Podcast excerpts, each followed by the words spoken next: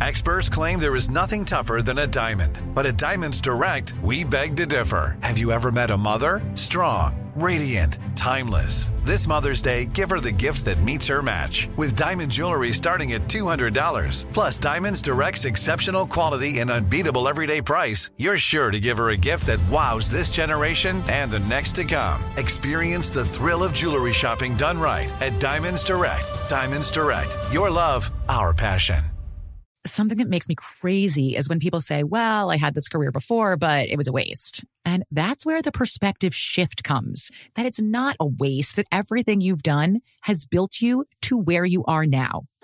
This is She Pivots, the podcast where we explore the inspiring pivots women have made and dig deeper into the personal reasons behind them. Join me, Emily Tish Sussman, every Wednesday on She Pivots. Listen to She Pivots on the iHeartRadio app, Apple Podcasts, or wherever you get your podcasts.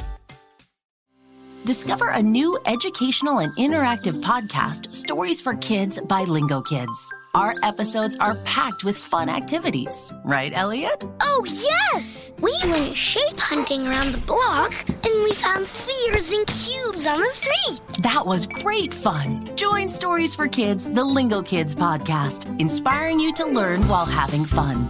Listen to Stories for Kids on the iHeartRadio app, Apple Podcasts, or wherever you get your podcasts.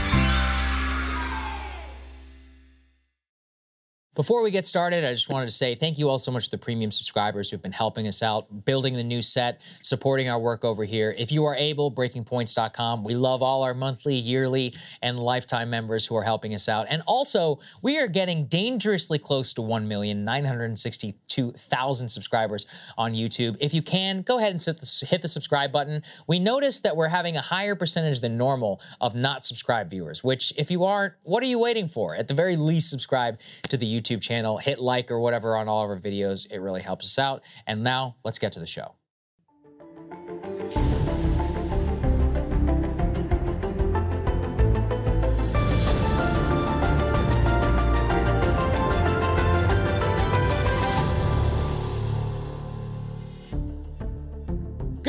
Everybody. Happy Tuesday. We have an amazing show for everybody today. Emily Jashinsky is in the house for uh, Ryan Grim and Krystal. It turns out none of the leftists who work with us uh, want to work. It's a joke. Oh, a he planned it. Also, you scared the hell out of me with your good morning. It was so absurdly loud. See, you don't understand. Uh, we got to turn it on whenever we're starting here this early. This is what I try to tell people. Whenever you do this gig, you got to bring the energy. And I know that that's what uh, is for everybody at home. So, since my conservative critics all think I'm a leftist anyway, um, I will be trying to bring uh, the leftist perspective. I'm going to do my best. Emily, just maintain the hard right position, and we'll give everybody as balanced of a view as possible. I did tell everyone we're going to have the most ambitious crossovers mm-hmm. of all time here um, on the Breaking Points channel. So we, have never done it before, by the we way. We have never done we've it. never before. done That's it before. True. I feel like we have. We've done a couple podcasts and stuff together. We're, we're old friends, so I think it'll work out. uh, so we got a bunch of topics um, that we're going to be discussing today. Obviously, the horrific shooting um, in Allen, Texas. We're going to break down everything that we know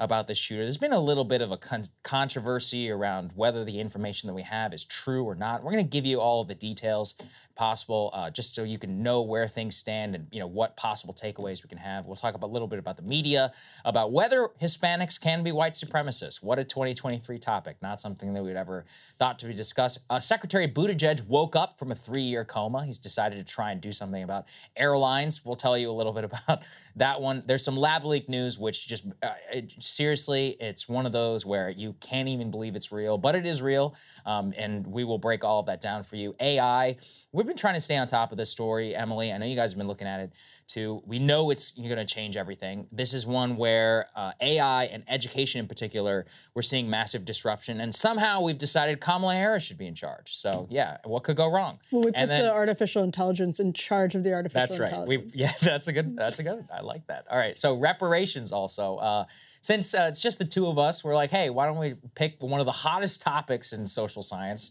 California deciding, possibly trying to pass reparations. We're going to tell you what we know about that. Emily's uh, taking a look at the New York Magazine Education. I will not say gay, a new uh, cover. And I'm going to be looking at gun control and talking about facts, fiction. We also have uh, Ken Klippenstein, who is in the show today. He's got a great news story about new disinformation initiatives that are popping up all across the U.S. government. Ken has done some of the absolute, like the best groundwork, I think, in terms of exposing the disinformation industrial complex, if you will. And so we are going to get into all of that. But let's start with Allen, Texas. So we didn't touch it yesterday because we were still a developing situation. We didn't really know much about it. Now, of course, it's become a major national story, not just because of the horrific tragedy that's happened and the victims, but now it's uh, sparking a meta conversation around not only guns, which I'll be talking about in my monologue, but also about, uh, you know, uh, white identity politics, far right, the motives of said shooting, the way that this media uh, treatment is happening. First, just uh, some on the ground facts, the initial reaction from a breaking news reporter and NBC affiliate. Here's what he had to say. Now, authorities report the first gunfire came in around 3.30 Saturday afternoon. That's when witnesses say a man dressed in black wearing body armor, looking similar to a police officer, began walking through the mall property here, firing indiscriminately, sending thousands of people running for cover.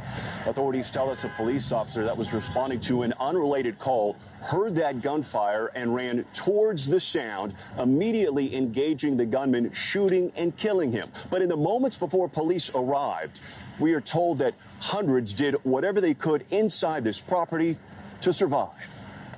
So we ran to the back, barricaded it with some concrete bricks, and then right then on the security camera, thank God we went in the back at that time.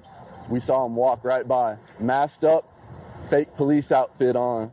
There you go, Allen, Texas. The initial uh, reaction, you know, kudos to the police officer not taking a page out of the Uvalde playbook, running towards the sound of gunfire, actually doing his job. So, questions now, Emily, after a couple of days. Who is this guy? Um, and uh, there were some initial reports about how we knew the name of the shooter. His name is Mauricio Garcia. But then there were media reports about how he had been inspired by possible white identity politics. Now, before we get to said tattoos and alleged social media profiles and all of that, let's start with what we actually know. Um, let's put this up there on the screen from the Washington Post. This was actually released also by investigators. These are verified facts from the investigators who are on the scene. They say not only were they investigating the Texas gunman's quote alleged white supremacist ties, but they have now confirmed that Mr. Garcia, Mauricio Garcia, joined the Army, the U.S. Army, in June of 2008, but was quote terminated three months later for some sort of mental health condition three months, obviously, not that long of a time uh, to be separated. Didn't even uh, qualify for his initial training before he went ahead and got separated. So in terms of the verified facts, we know that the gunman's name was Mauricio Garcia. We know that he was 33 years old.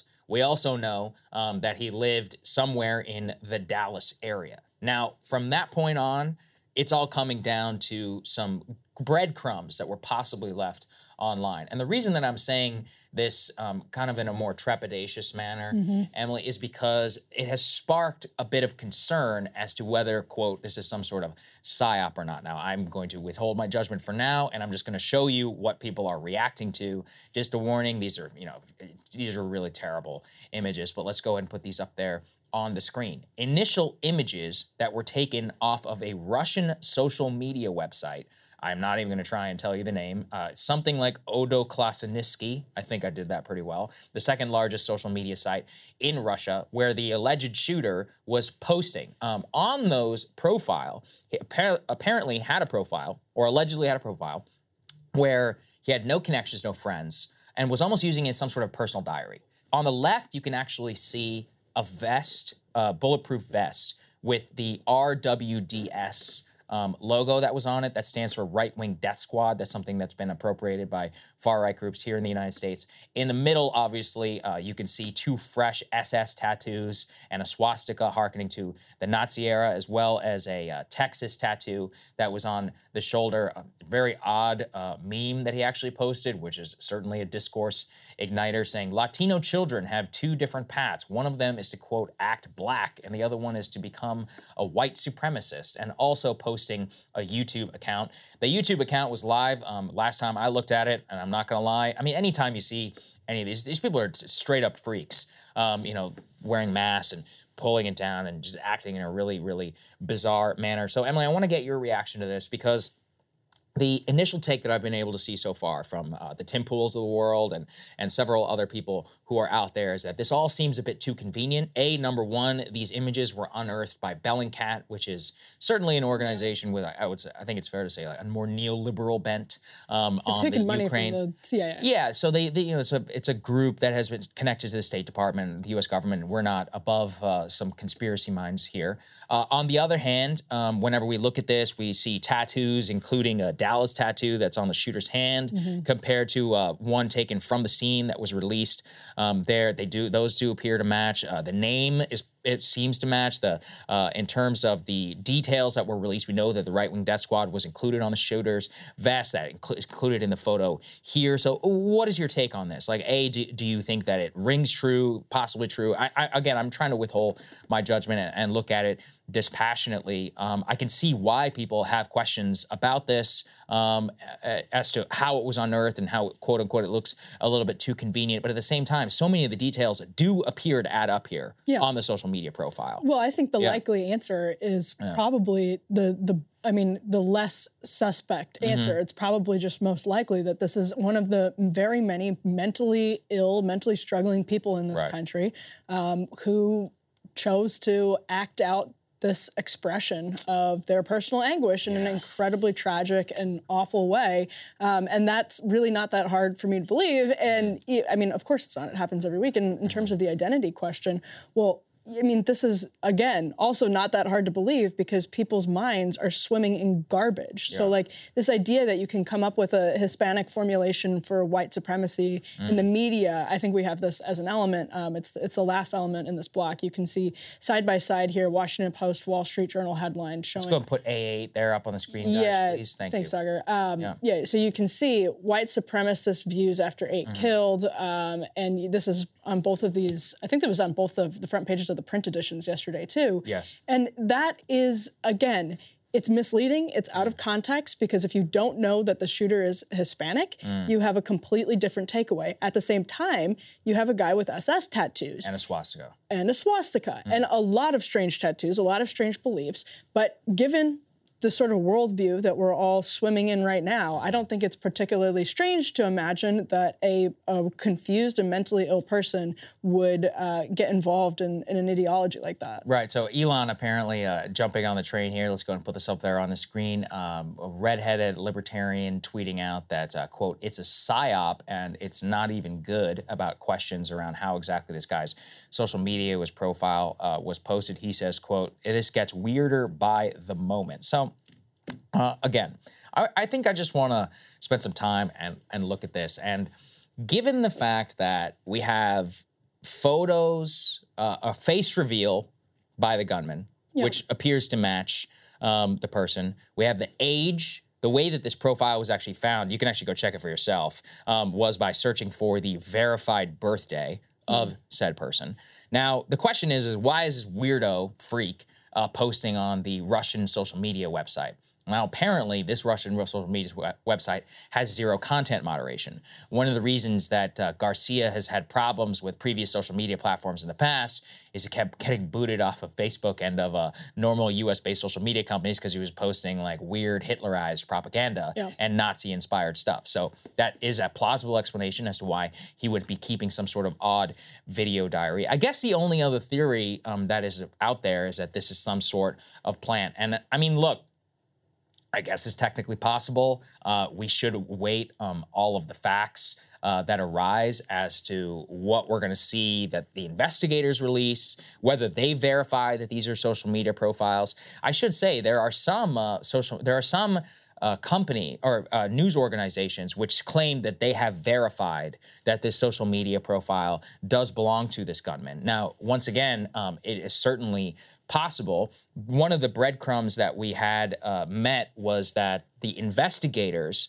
had seized the laptop or and the computer and the cell phone of the gunman and they were the ones actually who initially said it looks like he was into some crazy stuff which is what prompted some of the investigation so Anyway, I think this is all just a long way for me of saying of if you are out there and you are skeptical around this, I can tell you, like, I spent hours of my life uh, digging in, uh, seeing like where the social media profile came from, the verifiability, given the hand tattoos and all of that. The alternative explanations just don't pass the smell test to me. One of them was that this is some cartel related um, gun incident. The thing is, is that the victims of this shooting, one in is like a Korean family of four. By the way, uh, the only surviving person of that family is a six year old child, and there's a gun, uh, there's a GoFundMe. Let's go and put the GoFundMe in the link here, um, Yeah. if we can. Uh, you know, we have an, an Indian woman, for example, like who was killed. It, it appears to be just completely indiscriminate. So, the, in terms of victims, like why the, the cartel thing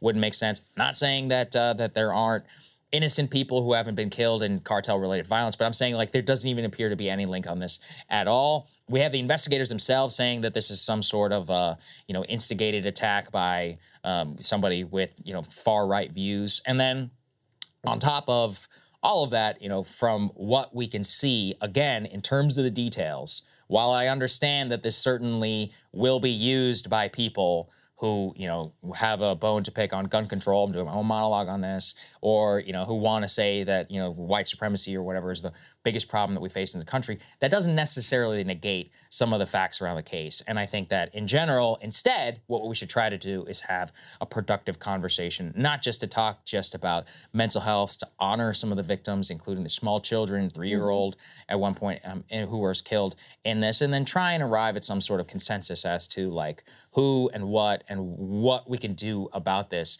as we move forward. Just to also show you, I know that there were some questions around the mugshot um, of this person. Let's go and put this up there on the screen um, because this is this is what a lot of the initial um, confusion was around. So the two mugshots that you can see there on the right were me- mugshots that were distributed on social media that appeared to match the name of the gunman.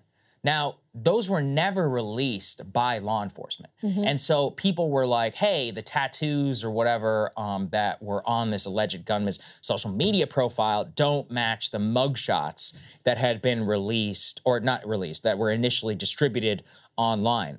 Now, this is also, I think, is also a very long-winded way of pointing out: don't believe everything you see on the internet. Uh, that's why it took, a, you know, like we do this for a living, Emily, and we're sitting there spending, again, literally hours, being like, okay, what's actually been released by the police? Yeah. This, this, the name, the ties, and right wing death squad. Okay, that's what we know. Now, what was released from social media by a Bellingcat, which you know is, uh, is definitely a suspect organization. Okay, now just because it's released by them doesn't mean I'm going to dismiss it. It just means I'm going to scrutinize it. It's like okay, so I got this and this. I'm trying to match this up. And then where's the confusion coming from? I get where the confusion is coming from. Uh, put that all together to me, it appears to be the, the social, the legitimate social media profile um, of the shooter. All of that said, all the questions as to whether he was some plant, people were like, "Oh, his tattoos are fresh" and all that. Listen, I mean, I think sometimes we try to apply a rational mindset to a psychotic killer. Yeah. These people are freaks. Like, you know, mentally sane person murders eight innocent people in cold blood for no reason and then blogs and posts about it. And so it's not going to make sense to you if they do. Okay, yeah, it, it will never make any sense. And actually, the most disturbing part when you watch it, if anybody who's ever like watched videos of like truly mentally ill people um, or schizophrenics that they create, it's just like you.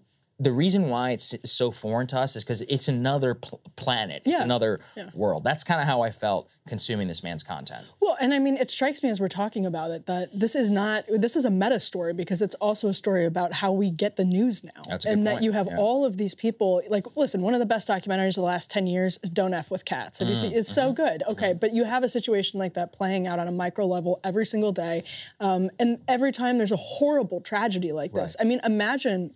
In all honesty, if 9/11 had happened with Twitter, Yeah, I mean, just like imagine. And so the alternative, where you have total monopolized corporate media, not great. Um, but what we have right now is not great either. it's a mix and between it, the two. And it makes it really hard for us to litigate the truth in these circumstances without also getting bogged down in divisive, painful, and, and untrue politics at certain times. Yes. Okay. So let's go to the next part here, which is a, a more of a meta conversation. Um, can white na- can Hispanics be white nationalists? Let's go to put this up there um, on the screen. The Rise of White Nationalist Hispanic Sisters, written by Axios. This was kind of being passed around in a uh, what's it like in a in a in a way where people were joking about the headline. I will admit um, that it does like sound ridiculous when you say it. And yet, at the same time, we have to try and break it out. And this is actually why I think so many of our labels around all of this doesn't make any sense at all. Like, can you be a white nationalist Hispanic? It's like, well, one of the interesting things is because I am from Texas and I actually know third, fourth, and fifth generation um, Hispanics, is that the term white Hispanic does exist. and then you have people who have dis- or are of Mexican descent but whose families have lived in Texas Yeah. since before Texans came, Yeah. but through intermarriage and all of that, ethnically identify as white. Right. And so, what do you do with that? I mean, you know, I think in terms of our like box checks and all of that, and this is also why I think all of our racial obsessiveness is ridiculous. I am effe- effectively just coming around to instead of can Hispanics be white nationalists, can Hispanics or anyone else be far right? And I just think that that's a much easier and cleaner way of discussing it. Like, like what it's like to me, the idea. So, you know, here's the other thing. When you put it that way, can Hispanics be fascist? I mean, have, have you ever read the history of fascism?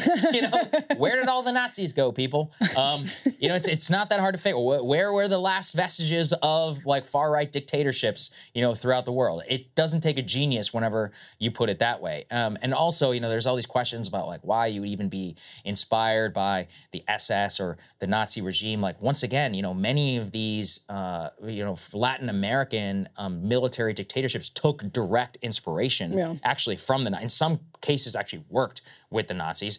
Many of them uh, even borrowed some of their ideology. Even the many people don't know this. Even the Nazis themselves, like the SS, for example, um, had divisions and people who were within it who were not German and who were not even Aryan. You had like Serbian, like uh, Slavs who were members of the. Why? Because they bought into some, you know, whatever the crazy ideology was, and it was actually a, kind of a controversy within the SS at the time. My point being is like people who are crazy, murderous, you know, uh, crazy, murderous fascists are not always the most ideologically consistent. and so, to me, uh, I think it is easier to discuss and look at it as can Hispanics, can blacks, can Indians, can anyone be quote unquote far right, can be inspired by fascist, non democratic politics, be racially discriminatory? Yes. I think that's actually a very easy answer. Well, and I mean, it Yeah. depends on their definition of white nationalism, which is used all of the time in this super inflated sense. And Mm-hmm. now, of course, in this case, it looks like it hasn't been applied in an inflated sense. It looks like there's a legitimate case that Mm-hmm. this is somebody who believed he had an ideological formulation that allowed for Hispanics, as he says in his own meme. Yeah, put his own meme. It's his own meme Yeah, um, yeah. to be white nationalist. So if he thinks he can come to that irrational ideological Mm-hmm. formulation, by all means. To your point, though, by all means, like that, that sounds like white nationalism to me. Um, but to your point, it is what Axios seemed to be doing with that article, Mm. and what you see on these front pages is this attempt to make it sound like something is extremely widespread when it is in fact a very small, small percentage of the population. It doesn't mean that that can't be a dangerous, mobilized, animated percentage of the population, but we know right now that the establishment is inflating these definitions in order, very specifically, to justify surveillance of people who have dissenting viewpoints. And so I think it's an interesting conversation, right? And we could sit here and talk about, you know, what constitutes Hispanic white nationalism all day, but when I see it coming from the press like this, again, we can't have an honest conversation about it because what they're trying to do is just say, well, we actually need to surveil all of you because look, he's going to go to Russian social media. Yes. This is also why it is difficult. This is also why I hate racial terminology in the United States. Yeah. For example, with Hispanic, uh, the typical definition, I think, according to the US Census,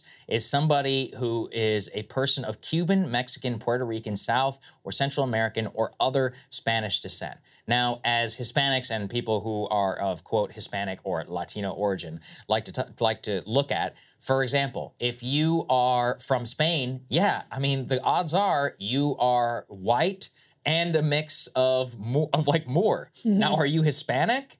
I guess, you know, under our Yeah. definition, are you a Spanish American? Like, once again, this is where it starts to break apart. And then through our race kind of obsessed media, they'll say, like, that person somehow Yep. has something in common Yep. with someone who is from Puerto Rico. It's like, well, yeah, maybe 500 years ago, not Yep. today. Or same thing with Puerto Rico versus somebody from Colombia who barely has just as much in common with somebody who is from Honduras. So, like, just because you speak the same language doesn't mean actually that anything is going on. You ever been to Central America? I mean, even within Central America, you have a tremendous amount of ethnic diversity and cultural practices. They don't they're not all the same. And I think that's why whenever I think and consider, you know, all of this, it just is easier to actually take that element out of it and say, can anyone who is on the internet be inspired by far right ideology, far left ideology? Yes, actually, it seems it's quite course. clear. Yeah. And so, anyway, I, I think this is more of a meta conversation around how uh, we can all discuss this without seeming like we want to blow our brains out. And it, it is a nuanced and interesting question around ethnicity, around race, around identification, and around what multiracial, heterogeneous societies look like. I mean, 150 years ago, if we were here in Washington, D.C., and we said that Irish people were white, Yeah. you know, white, white Presbyterians would be like, "What are you talking? Are you you're crazy? No, they're not. You know, they're different." Or then, if you know, not even that long ago, if you said that, uh, for example, uh, Italians were white, again, the Irish people would be like, "No, we're not. We had nothing in common with them." hundred years ago, this all sounds ridiculous. So that's my point: is that these things can uh, evolve, um, and in reality, like it's more on us to try and make sense of this. And last thing I guess I want to say is sometimes the semantics of the conversation themselves are so ridiculous because we haven't even spent enough time, media, and even here now, just honestly, eh, honoring some of the victims. You know, some of these people were. I mean, this, yeah, Korean American family has been massacred. You got an orphan child. You got three year olds who were killed. You have not only immigrants, but people who were born and raised here who are murdered in cold blood, their lives taken and ruined. And, you know, a, a- one of the alleged things that was said by the shooter was the media always celebrates the people who was a shooter they all they can't help themselves. Yeah. the people who get killed never get as much attention. He literally said that in one of his alleged social media musings. So you know and, and sometimes you know it comes to the question of like should we even be talking about this person? But because it has become such like a metacultural Yeah. uh, talking point i almost feel like we have no choice. But it's it's always difficult. Every single time one of these happens and it is a horrific tragedy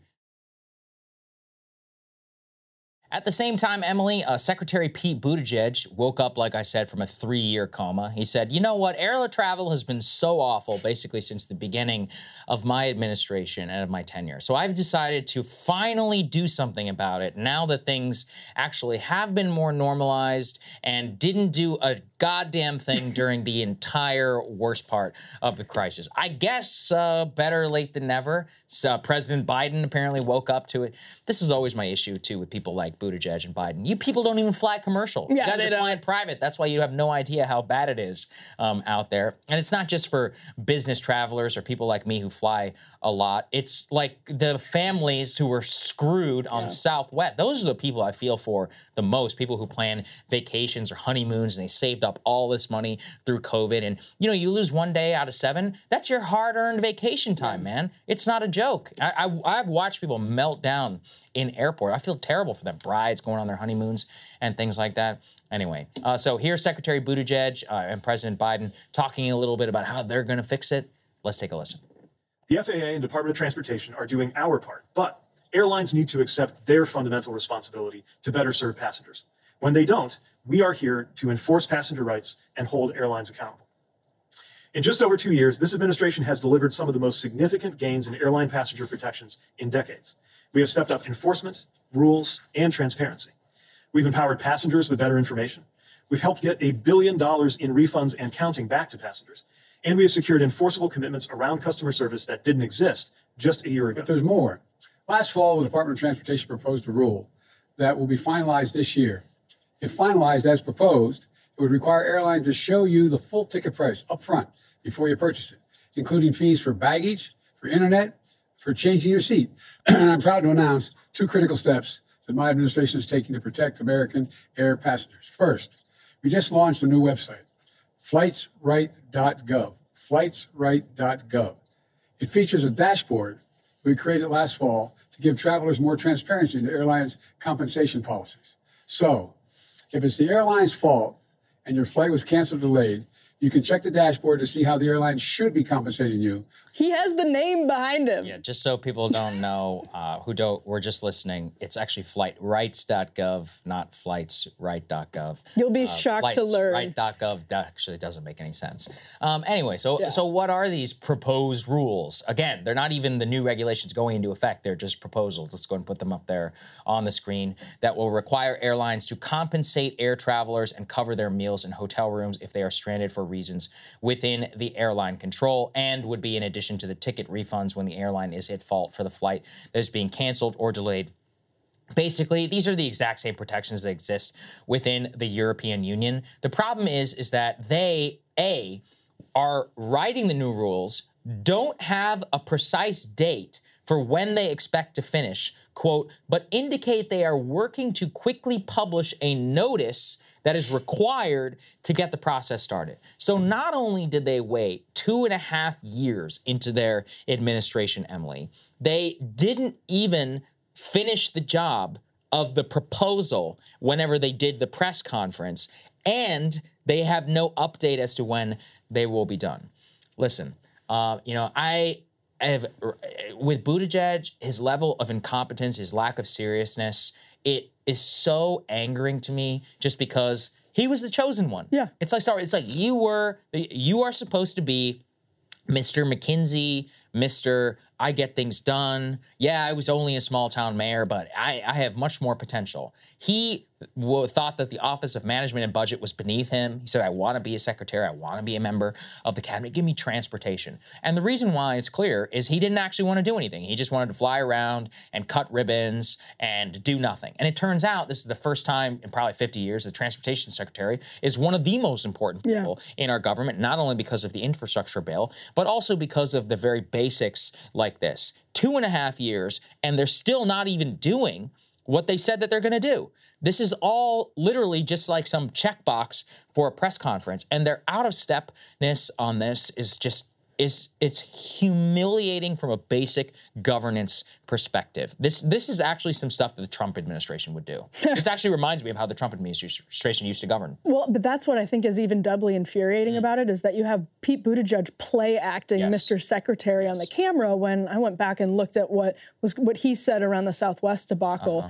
He, Ro Khanna was out there tweeting at the time. Bernie and I had a six months ago told you guys to ratchet up fines and penalties yes. on these airlines. And so, why is that important? Because right now, when he's saying that they don't have a finalized plan or date for the rest of this, well, that six month gap, how many people got crunched in it? Correct. Now, whatever, how many months this is going to be, mm-hmm. how many people are going to get crunched in it again? They don't want to actually do anything. They want to play act and have tough press conferences so that they can come out and say, this administration has been very tough on the airlines. Yes. No, you haven't. Yeah. And, and that's a, like, listen, I, I have flown several times uh, since the Southwest meltdown. I actually was in Austin days after the Southwest meltdown. I was caught in um, Southwest meltdown. Really? I oh, was because of Milwaukee, D.C. It's a, right. it's a great route. I remember seeing all the bags, and there mm-hmm. were all these people lined up to get their bag. And again, we're in the middle of vacation. These poor people are lined up for hours trying to just to get their own luggage. Um, the, imagine having to stand in line with the privilege of reclaiming your own luggage after you already missed your flight. I was in the airport on Christmas at that time. It was it was a complete nightmare. Personally, know people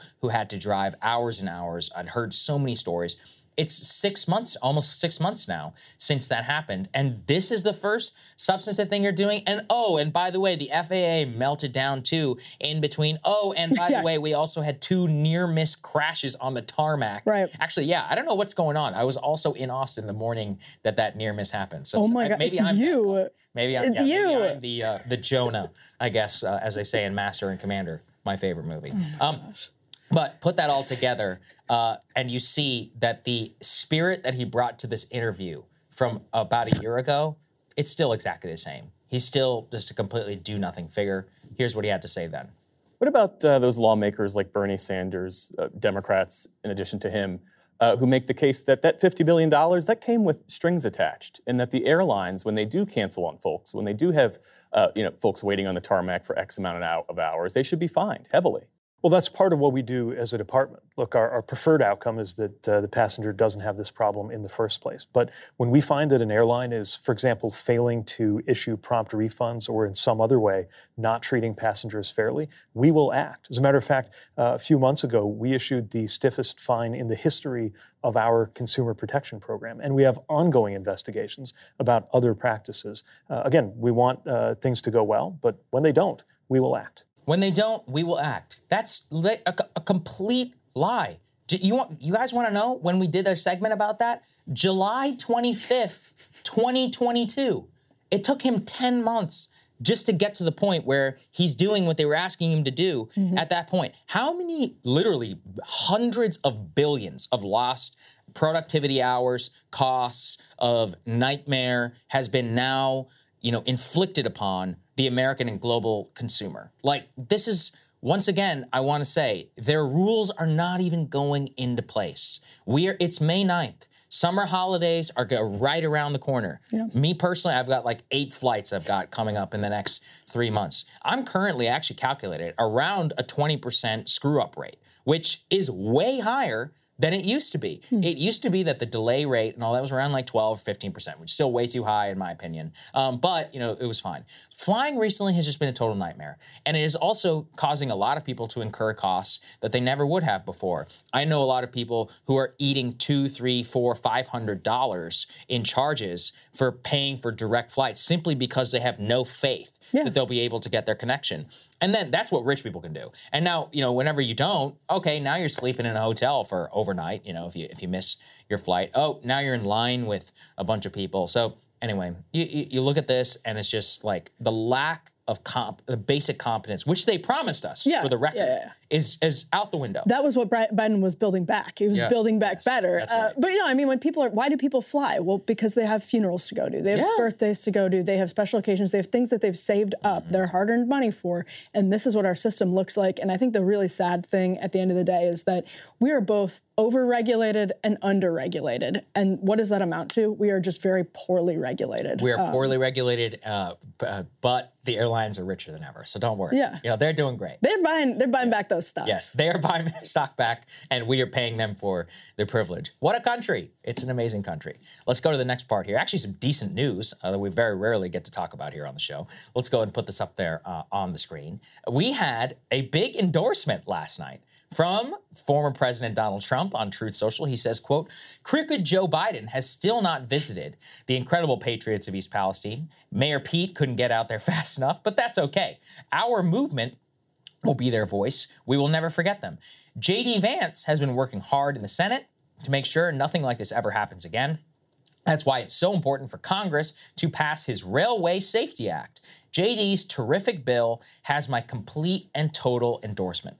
Now, the reason why this is such a big deal is that this might be one of the few bipartisan areas in modern history where we might actually be able to get something something done. Yeah. Because don't forget, only two months ago, President Biden endorsed the same bill. Put this up there on the screen. Statement from President Biden on the Bipartisan Railway Safety Act of 2023. That was almost immediately released, not only by J.D. Vance, but we also had Sherrod Brown, who was on there. We had John Fetterman. We had the senators from Pennsylvania. We had a literal, almost equal parts Democrat and Republican bill, Emily, something you almost never see On stuff like this, for especially. especially on Yeah. stuff like this. But now we're set up for a major Titanic fight. Hopefully, we'll be able to talk to Senator Vance on our Thursday show um, a little bit about this. But what we have to get to the bottom of here is the question of will the corporate Republicans and corporate Democrats acquiesce to this bill?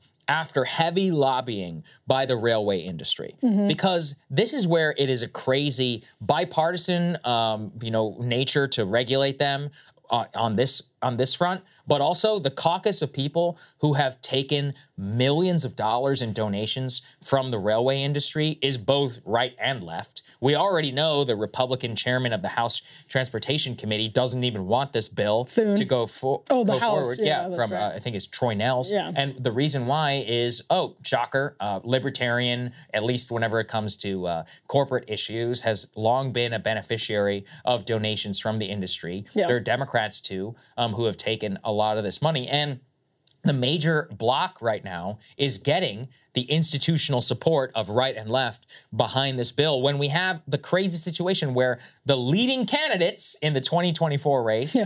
the literal president of the United States and the ex president of the United States, are endorsing said bill. Why is this thing not passing tomorrow. Yeah. There's no reason that it shouldn't be on the floor right now. The only reason it's not is because people like Mitch McConnell and John Thune, mm-hmm. corporate Republicans, probably some corporate Democrats too, that are in there oh, are yeah. not letting this thing actually come to the floor. And then even then, corporate Republicans who are in the House of Representatives who are holding it up saying that they wouldn't pass it. You know, why are they standing against Trump? That should be the uh, that should be the question. Actually, yeah, yeah, but we'll see. Media doesn't want to talk about it right. in that context, obviously, but um, you get you, you have the heads of both parties, mm-hmm. the heads of both parties, as you just mentioned, the former president, the sitting president, but more than that, they're the heads of their respective Correct. parties who are in favor of this bill. And I, I, mean, they're what National Review editorialized against the bill. John Thune has yep. come out, who's a real you know industry mm-hmm. guy, and said, "Oh gosh, no, we we don't want to overregulate this industry." We were talking about this just earlier. It's true that there are burdensome, overly burdensome regulations in rail.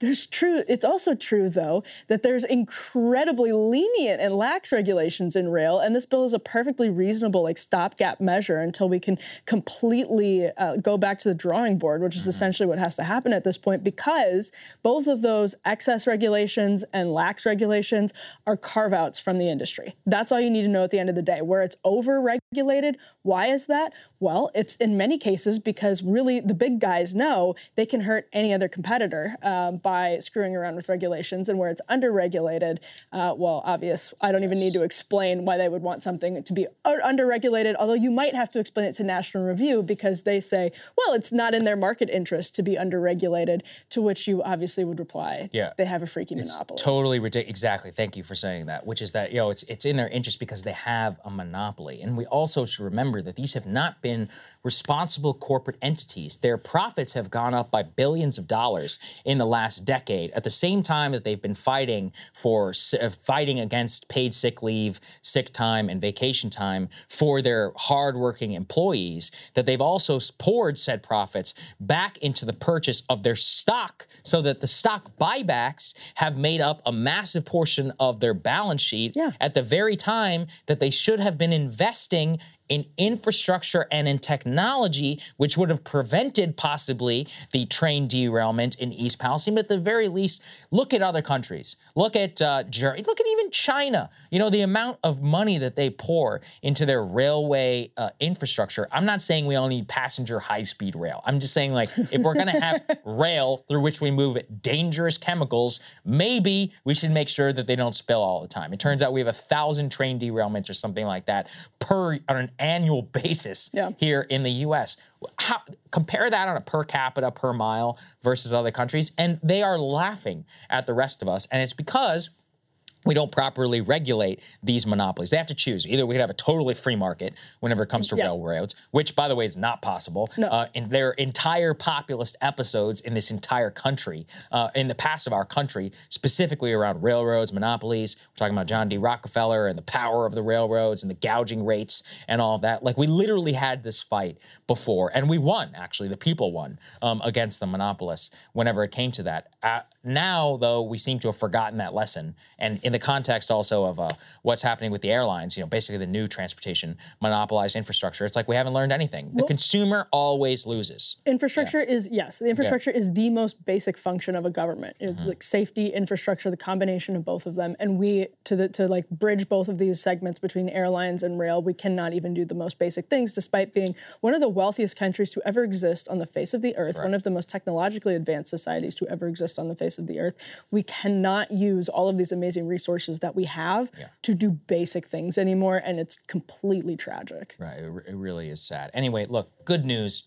Trump endorsed it, so let's get this goddamn. It's huge news, and that's that's will done. keep people safe. Yeah, it genuinely yeah. will keep people safe. Yes, it actually, it literally, a could save lives. B maybe we'll all be a little bit better off knowing that chemicals might not be accidentally spilling and that big, big billionaire railroad executives won't be getting fat paychecks while cats are literally dropping dead in East Palestine. Mm-hmm. We haven't forgotten about that story and we're going to continue to keep up on it. Uh, like I said, hopefully we'll be able to get Senator Vance, we're working on it right now, um, in the show on Thursday to discuss the bill. Let's go ahead and talk about the lab leak theory. So this is one where, of course, you guys know you know, can't get enough lab leak here. And for me, You and reason- Ryan are just like the lab lead. because here's the thing. Uh, for me, originally it was where did COVID come from? Yeah. That's layer one. But layer two is, well, whoa, what is this multi billion dollar infrastructure that exists for Mm-hmm. funding labs? That's actually la- second layer. Third layer is, wait, this multi billion dollar infrastructure funded by the US government is completely unregulated, unsafe, and has been propagated by maniacs like Dr. Fauci and ideologues who believe that genetically engineering dangerous viruses is going to make us more safe. Then you peel the layer back even more and you find out that it all traces back to the 2001 anthrax attack Yes. in October. And then you go a deeper level and find out that we never actually solved that so called attack or release or whatever you want to call it. And that there are some still very sketchy questions that multi billions of dollars were printed off of. Basically, we had almost a Patriot Act level of uh, revolution in the sphere of biodefense. Well, it was literally part of the Patriot Act. No, I know, but I'm saying it got no attention. Yeah, like yeah. everybody knows about the overreaches of the Patriot Act, of the dangers Mm-hmm. of uh, you know the billions of dollars spent on fake TSA screening. Nobody ever asked any questions, including me, until 2021, basically, uh, when we were talking about lab leak in 2020, to say like, where did all of this come from? So like, whenever you start to peel back the layers, you just see this like vast infrastructure of basically Jurassic Park playing out on uh, a mass human scale. And the craziest part is, you know, using the Jurassic Park analogy, it's like we just had the dinosaurs escape from the cage, and all of us know the dinosaurs escaped from the cage. And the answer from the scientific establishment is let's give Amgen, I think that's the company, uh, even more money so they can genetically engineer even more vicious dinosaurs. and that's don't the way you that we're going to do that. don't you dare say we shouldn't be yeah, and engineering don't say that we shouldn't do these dinosaurs Correct. because if you do, you are an enemy of science itself. Of science itself. Yeah. So let's go ahead and put this up there on the screen. Scientists currently linked to the Wuhan lab are back in business because the U.S. is renewing a grant for natural origins research to EcoHealth Alliance. Now, I've talked about this previously, but this is actually a new grant. Quote, from EcoHealth Alliance. We have a lot of human serum samples in freezers around Southeast Asia. they will provide clues. We are resuming, as of this month, the funding of the EcoHealth Alliance with gain of function research in Southeast Asia, the very same group that was funding the Wuhan lab. Under the current terms of the grant, they will receive approximately $600,000 for the next four years to continue work on, quote, bat origin coronaviruses. Hmm. It is committed, however, to not subcontract its work to China. Instead, it will just focus on Southeast Asia. And by the way, this isn't just uh, new uh, existing samples. Collecting new virus samples from the wild to engage in recombination, aka gain of function research. Still headed by Dr. Peter Daszak. For those who don't need the reminder or who need the reminder, Dr. Peter Daszak was not only the conduit between Dr. Fauci and the Wuhan lab for funding, he was also, Emily, a member of the World Health Organization team investigating lab leak, Yeah. where they came to the conclusion that it was not a lab leak. Um, he, the way he, Dr. Daszak arrived at this conclusion, by the way, is he asked the Chinese and they said it was not a lab leak. and whenever us, even 60 Minutes was like, Are you just taking the words for the Chinese? He's a British guy. And he's like, Well, what else can we do? And I'm like, I, You know, I don't know, like uh, circumstantial evidence, uh, actually subpoenaing records uh, within the WHO and your own organization. No, no, we can't do any of that. Uh, okay. I So. like how you did him sort of as Mrs. Doubtfire. Yeah, well, that's what was necessary. He actually is a clownish figure. I, I don't just mean that. I guess I do mean it in a very mean way. Uh, yeah. Anyway, you should go watch the, the interview um, if you're interested. Well, the audacity though of Peter Right. Daszak is like unrelenting and somehow remarkable. Yeah, It is, and, and that's why I, He shouldn't be able to show his face in public after what he did, and yet he's being quoted uh, with this like very arrogant take, like, "Well, we're very glad to resume this type of blah blah blah." It also reminds me too of how badly the media has done a job here. So, for example, uh, if everybody remembers Valerie Plame, um, this was a household name in the mid 2000s, and the reason why is that she was a CIA agent. She was married to this ambassador, and the ambassador was linked uh, to the yellow cake uranium story.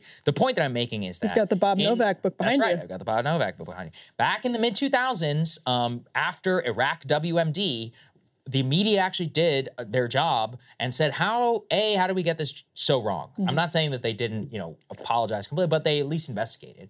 And household names were people who were intimately involved in the cover-up of Iraq WMD, from the intelligence officials to people like Scooter Libby, like Valerie Plame. All of these were characters who Americans could tell you about because they knew the chain of events which led to the false story about WMD in Iraq, which led ultimately to the invasion. If you are not, you know, online and consume our content or the Joe Rogan podcast or whatever, you don't know who Peter Daszak is. Sure, you know who Fauci is, but you don't know some of the secondary and frankly most important characters in this story. Uh, let's go and put the next one up there on the screen. Richard Ebright, who, once again, I want to give Richard a shout out. He is the Board of Governors Professor of Chemistry and Chemical Biology at Rutgers. But it, the thing is, is that Richard has been on the forefront of biosafety and pushing back against this vast behemoth for decades. Uh, I've cited him before. I found a quote of him in Scientific American back in 2007, pushing back against biodefense research uh, in the post anthrax world. So, probably we owe, like, if there was ever a Cassandra around this, like, it's Richard. And he has also been on the forefront of this from the beginning. And as he currently points out there, despite possibly having caused a pandemic and definitely having repeatedly and gravely violated terms of a US government grant, EcoHealth Alliance currently has 16 active US government grants and contracts totaling more than $57.8 million. And that's another thing that I want to emphasize. Not all of what we're funding EcoHealth Alliance has to do with gain of function. Some of it actually traces back to what I alluded to this shady, Yep. uh, like national bio defense thing, which is housed within the same, you know, WMD office inside of the Pentagon. That we we know nothing about these agencies. They're basically black holes that have been operating with impunity now for 20 years. And the only reason that we even know anything about it is, oh, they've caused one of the worst pandemics that the world has ever known. Well, yeah, Yeah. there's that, and there's also this question of like the media knows that this Oh, stuff yeah, they exists, and Ken and in Ken's segment we'll talk a little bit about this. Like they know it exists, they don't Mm-hmm. ask any questions about it because partially, if you do ask questions about any of this, you're a crazy conspiracy theorist. And Peter Daszak, who's being quoted in the article that was just up on the screen, was colluding with Fauci and with Francis Collins to cast anybody who was suspicious of the EcoHealth Alliance grant being used in Wuhan, uh, partially with American taxpayer money, um, that we couldn't talk about as a conspiracy theorist. And so that's how they've been able to shield themselves impenetrably from criticism. We'll have sort of independent media talking about this, but basically nobody else gives it airtime because the government itself will collude with the Pentagon, with the media to make shut down any questions of it, um, or to at the very least ostracize you and cast you as a crazy person if you happen to have questions about, to your point, Saagar. They'll even tell you how important this research is. Well, if it's so important, then maybe you should have a little bit of transparency. Well said.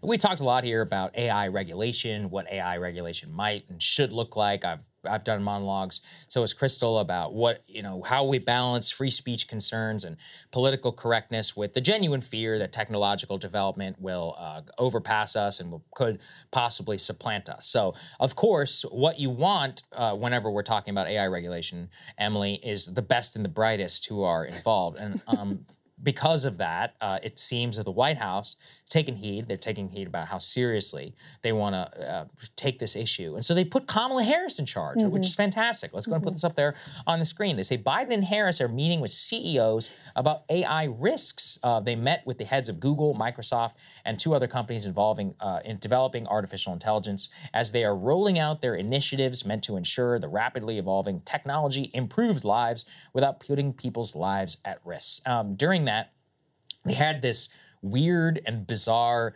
drop in by President Biden into the meeting, which was totally just a non planned drop in, right? We always have cameramen pointing at the door with subtitles that are ready uh, whenever somebody does drop into a meeting. Uh, President Biden came in. Uh, here's what he had to say about AI. What you're doing has an enormous potential and enormous danger. I know you understand that. And uh, I hope you can educate us as to what you think is most needed to protect society as well as to advance it. This is really, really important.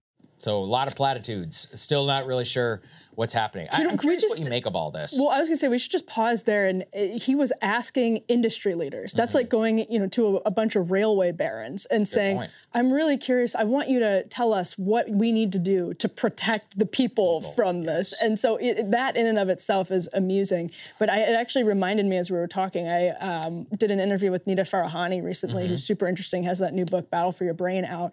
She actually said she was on a commission on bioethics in the Obama administration. Okay. Trump dissolves the commission. She said to me, I was incredibly surprised that President Biden, who our commission met with under the Obama administration, didn't, after he took office, create his own council or commission, despite the fact that there had been this gap during the Trump administration. And so, again, we have our leaders being caught completely flat footed by the fact that GPT, obviously, it took a lot of people by storm. A lot of people weren't prepared for how quickly it was going to move. It is now the fastest growing social media platform of all time. It, like, if you look at the chart, it's hmm. just nuts. You. Oh, have like in Facebook, of, uh, Twitter. understand. Right, yeah. In terms of daily, it's insane how quickly it caught on. But again, when you are going to talk to industry leaders and ask them to protect the consumer, Mm-hmm. that's how you get caught flat-footed because they think they're fine. And the arrogance of the AI industry has been there's been cracks in it, um, and we've covered that. You've covered that a lot. That you have a lot of people who are in the industry who are like Hinton, who have recently left the industry, who have different opinions about this. Well, why did he leave Google? Because he didn't think he could be an effective advocate for the protections that people need inside Google. Um, and I think that's when you see the president turning to Microsoft and Google, appointing. Um, actually, it's a pretty fitting appointment for Kamala Harris because, in some ways, she really is the champion of artificial intelligence in a very literal sense.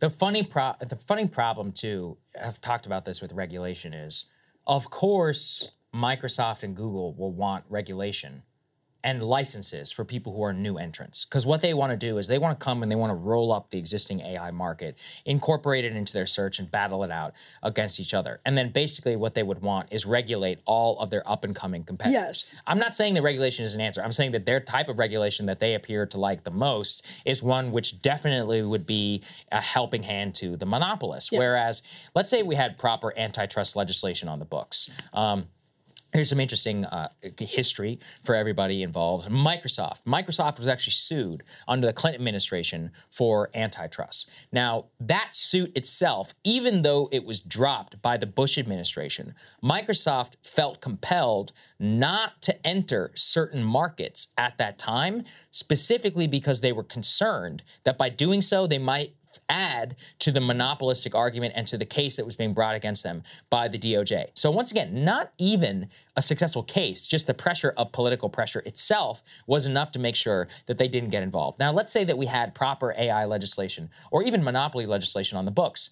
Google not even is allowed to get into AI, not even allowed to try and pursue AGI whenever it comes to their search products. Same with Microsoft. You know, these companies would be so big that they wouldn't even be considering it. Well, imagine that world, a world where ChatGPT and OpenAI remain open instead of $10 billion, multi-billion dollar companies who are partnering with existing corporate giants. Mm-hmm. Now we have a startup a brand new competitor. And then we have all of these other different startups and competitors that might actually revolutionize search and change things, where Google, at the very least, would be able to have to pay for it, or maybe they're not even blocked by that. We could have a different licensing regime. We have to go back and think about. The web. And if, if we think AI is as revolutionary as the web, what went wrong with the web? I mean, one of the things that went wrong is if we think about 1998 being on the internet, we're all having an awesome time. It's super cool people are checking out different websites. They're like, "Have you checked out this website, that website?" It hadn't been rolled up yet. And you know, Yahoo and all these other directories, they weren't even really search. It was more like a list of cool websites Yeah. that were around there. There were genuine communities. There was uh, uh, serious free speech, and there was the idea this will lead to you know all these great ideas and creativity and freedom. And then what happened? It got corporatized. It got rolled up effectively, both by Google, by Facebook, by Twitter. And the vast majority of web traffic and our experience on the web happens through portals of, let's say, like five to 10 different websites. That actually is what was the opposite of what people predicted in kind of the early days of the kind of crypto libertarianism that sprung up from the early 1990s internet. Why would we choose, Emily, to go down and do the exact same thing whenever it comes to AI? Well, we, we, we would never choose to do that. No, we wouldn't. But this headline Yeah. might give you uh, some some answers. This is from June twenty second, twenty twenty one. So it is a couple years ago in the Washington Post. Mm. Biden administration full of officials who worked for prominent tech companies. The ties are most prominent at the White House, where thirteen aides, some of them with the ear of the president, have previously worked for Google, Amazon, Apple, Facebook, Lyft, Microsoft, Twitter, or Uber. That's pretty much the answer to the question because um, the way that Washington works is when you do have the ear of the president. Um, you know, it's it's known that you may have had ties to the industry Sure. or whatever, but it's it runs on like goodwill. And if you have built up this bank of goodwill, you've been a loyal foot soldier Mm-hmm. to the president. Your friends uh, at Google, your former coworkers, are chirping in your ear about how it's actually going to be a disaster if you regulate it. We're going to fall behind China, which has very heavily regulated AI and is developing it, and there are all these national security concerns if you if you have that person chirping in your ear and you go tell the president that your message gets priority over any other message. And so it's not just that people are paying cash bribes obviously um, but it's more that like you have the influence and you have the vo- the amplified voice over everybody else. And so biden coming to them and saying you know you're kamala harris said the same thing. They said you have ethical obligations here. What you're doing could be very dangerous. Great. Um, what are you doing? But Joe Biden does not understand artificial intelligence. I would be surprised. I mean, if- I barely do. The whole Right, point yeah, is that exactly. we need real experts who are, don't have any uh, who don't have any stake in the companies to be making the legislation, not the other way around. Mm-hmm. Yep. Uh, which actually brings me to the next point, and some really interesting news. Actually, uh, Sal Khan of Khan Academy. Let's go ahead and put this up there on the screen. Is actually piloting a version of ChatGPT called Khanmigo, and it's a new tool trained to act as a tutor and a teacher's assistant. Uh, it's a really interesting managed version of the OpenAI platform that, quote, can help guide students in their studies, not enable them to cheat. A pilot currently running with a handful of schools and districts to try and test the software. Um, the thing is about Khan, uh, Sal Khan and Khan Academy is obviously they revolutionary, re- revolutionize like initial tutoring with YouTube videos. Uh, I remember, you know, even watching some of his videos back when I was going through late high school and throughout college. And a lot of STEM people I know were just absolutely obsessed with it. And with Wolfram Alpha, you know, things and, and uh, brands like this. By looking at it and uh, how he is developing this technology, what they're trying to do is have like they say engage in conversation even with voices of literary characters to serve as debate partners to guide students through math problems to help debug code and I wanted to pair this, I think, with the previous one because one of the th- places where I see the most hope, Emily, is in helping revolutionize education. Yeah. Because education is bogged down by bureaucracy and busy work through mm-hmm. pop quizzes and BS. It's all fake, and we all know it. We're talking about, you know, online homework assignments. Like, you remember, did you take intro to econ, those e- econ courses? I don't know anything about the economy. Okay, well, uh, so The answer is actually uh, no, Sir, I- I sir, someone will clip that out. Anybody who's ever taken like intro to macroeconomics or whatever, this is all sanitized homework that you're doing on a computer program that your university has licensed and that you're not learning anything. You're like they're very basic questions where they you know they they code in some ways that you can't cheat and it's all just checkbox. Same with statistics. If I remember my statistics statistics courses where the quizzes and all of that, it was just nonsense. Like it wasn't conceptually getting to anything. What I hope is that AI will destroy all busy work because it would be ridiculous Yeah. to, to even Yeah. assign it when you know it is so easily cheated on. And instead, in my statistics statistics classes or macroeconomics classes, instead of doing box checks from textbooks, we'd be like, "What is GDP? what? Why does it matter?" You can ask What- Hillary Clinton. Yeah. What is the AI. No, I'm saying we wouldn't in the course. Like I'm Yeah. sitting there, laptop closed. I'm sitting with a professor, like, explain this to me in terms that I can understand in a real dialogue instead of six, seven hundred people in a classroom all looking at some stupid PowerPoint, everyone fake taking notes and then fake doing homework.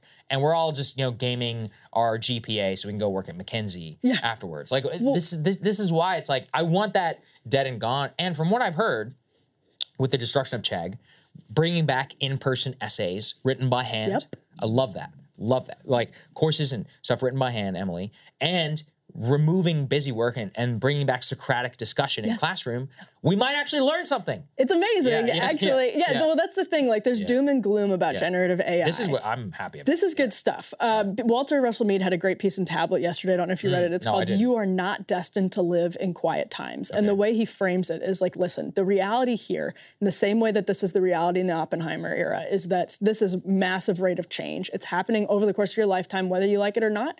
Um, and so that means some of it's going to be really, really dangerous. And some of it can be harnessed and channeled for the good of mankind. Right. When you look at generative AI um, and you look at the state of our education system, which we're going to be talking about a little later in the show, you posted last week the Mm. crazy history scores for Oh, eighth yeah, graders right, plummeting in the United States. Well, how much history homework do students do that is rendered basically completely useless if you send them home in a world with ChatGPT? Right. They can get 100% on that stuff. Correct. So like their radical change is is going to have to happen right now no matter what. And if we can actually come to the question of education with a new mindset because we are being forced by a stupid robot to prevent kids from cheating, then by all means like bring it on. That sounds great. I mean, and the questions that they include in these history exams are just so stupid and they Mhm. really do not help anyone in any way. It's just rote memorization. So I've pulled up, for example, from the APUSH exam, the AP US History exam. Here are some samples from the free response questions, okay? So they will give quotes and they'll say, you know, to respond to different excerpts, describe a major difference between this excerpt and another es- uh, expert's historical interpretations of the New Deal, or briefly explain how one event or development from 1932 to 1945 is not explicitly mentioned in excerpts that could be used to support an argument. This is an argument published in the 1930s around the New Deal. This leads to just rote memorization. And rote memorization is just the worst possible thing that you could try and, you know, you could try and uh, give people. Like other examples that I've seen is they'll they'll be like, what? Here are four re- like like which of these reasons is why America abolished slavery? Yeah. You can't multiple choice that. It- it's it's like there are it's a multifaceted question that which requires us all sitting down and reading a range of different books from the original perspective to the postmodern perspective and you know reconciling which has validity and not historically. And all of us would come up with a different answer. Yeah. why was america founded in the first why did america ditch the articles of confederation? Like we all have these stupid history textbook answers. That's it's much more complicated than that But well, yeah, and this is the, yeah. the lesson of the Articles of Confederation is not that there was another constitution named the Articles of Confederation, and that's what history teaches you to memorize, as opposed to like you, you it, actually truly internalizing what happened. It's like, well, we had this idea, we fought a revolution to have less power in the hands of the federal government. Maybe we took it too far, and then there was a rebellion. And then in the context of that, we said, okay, we're going to have a constitutional convention, and we're going to try and figure this thing out, which was very different from the original conception. That's pretty interesting whenever you kind of get into it a little bit. And then how we arrived at the Bill of Rights and the Constitution and all the stuff that we eventually all lived under now for over 250 years. That's a story where you might actually get kids to look up rather than, like you just said, well, well, we had this thing and then we ditched it 13 years later. I used- then we all still sing the, what's the song? Like the School of Rocks. Oh, the yeah. We, I forget what it's called. Both of us are Yeah. public school kids, Correct. mostly. I used to just like mercilessly mock homeschool kids, obviously, because I I'm, still do, I'm a not gonna bully. Yeah. Uh, yeah, no, they Yeah. deserve it in many cases. And we're speaking, we're speaking as people who know a lot of Many homeschool kids. Uh, but that said, when I talk to them now and realize how much better their educations were than what I got, um, not everyone, but when I talk to them, it just like blows my mind, and I feel like I lost out on something. And so, if we can, because the, if the robot forces us to uh, educate ourselves in a way that makes us better regulators of robots in the future, future generations have more civic mindedness, more Socratic learning. Um, I'm not optimistic, but to your point, Saagar, if anything pushes us to that, it's this. Yeah, I hope I hope that it does. This actually is what college education in America used to look like pre basically bureaucratization post uh, 1945. There are a lot of interesting reasons as to why that happened. Money probably being number one. And if there is one hope as to how we can escape it, this is what it is. Let's go to the last part here. Uh, had to throw this in because Emily is here, our resident culture war expert, I think. Let's go and put this up there on the screen. A California reparations panel has okayed a state apology and payments. I like how they Now- put apology first. Yes, that's right. Yeah, it's kind of funny. Um, they say, let's let's go ahead and uh, get into it here a little bit. California's Reparations Task Force has voted Saturday to approve recommendations on how the state may compensate and apologize to black residents for generations of har- harm caused by discriminatory policies. The nine member committee, convened two years ago, has given final approval at this meeting in Oakland to a list of proposals that now go to state lawmakers to consider for reparations legislation. Barbara Lee is actually co sponsoring this bill in Congress to study restitution proposals for African Americans. Reparations are not only morally justifiable, they say, uh, but they have the potential to address longstanding racial disparities. Uh, one of the recommendations included here um, in the legislation, Emily, is uh, payments up, apparently up to a million dollars in some cases per resident. Now, uh, I think this is always a hot topic. It's one uh, people feel very strongly about. Um, and it's one where I think it really bears scrutiny in terms of not just black Americans, how do all Americans generally feel about this issue? The polling on it is actually quite complicated. One of the better approximations that I try to come to is affirmative action. So affirmative action effectively is like an in-kind what like an in-kind acknowledgement of discrimination and of it's almost like in-kind reparations. Can can Mhm. we agree on that Yeah. definition? I think that's Yeah. fair. Uh, let's go ahead and put this up there. That's the uh, ex- explicit ambition of its creators. I, I, I agree. And so, yet in California, remember this, in 2020, the same time that the so called Reparations Council was uh, uh, formed, well, guys, on a vote voter level, 57% of Californians, some 10 million people, voted against affirmative action. They voted against bringing affirmative action back in college admissions. So I think that this is a great approximator of how Californians, some of the most liberal, democratic minded people in the country, even they don't agree with affirmative action. And there, we're talking about in kind effective racial, you know, benefits within the state system. Now we're talking about straight up cash. Now, again, whenever it comes to the polling on this issue, it is somewhat complicated. And we had our team do a, a good job here. Let's go ahead and put E3 up there, please, on the screen. To the best of our ability, whenever it comes to the view of reparations and all of that, some 77% of black Americans, compared with 18% of white Americans, do support reparations, specifically for the descendants of enslaved people. All- of US adults, though, the answer comes to no, 68%, and yes at 30%.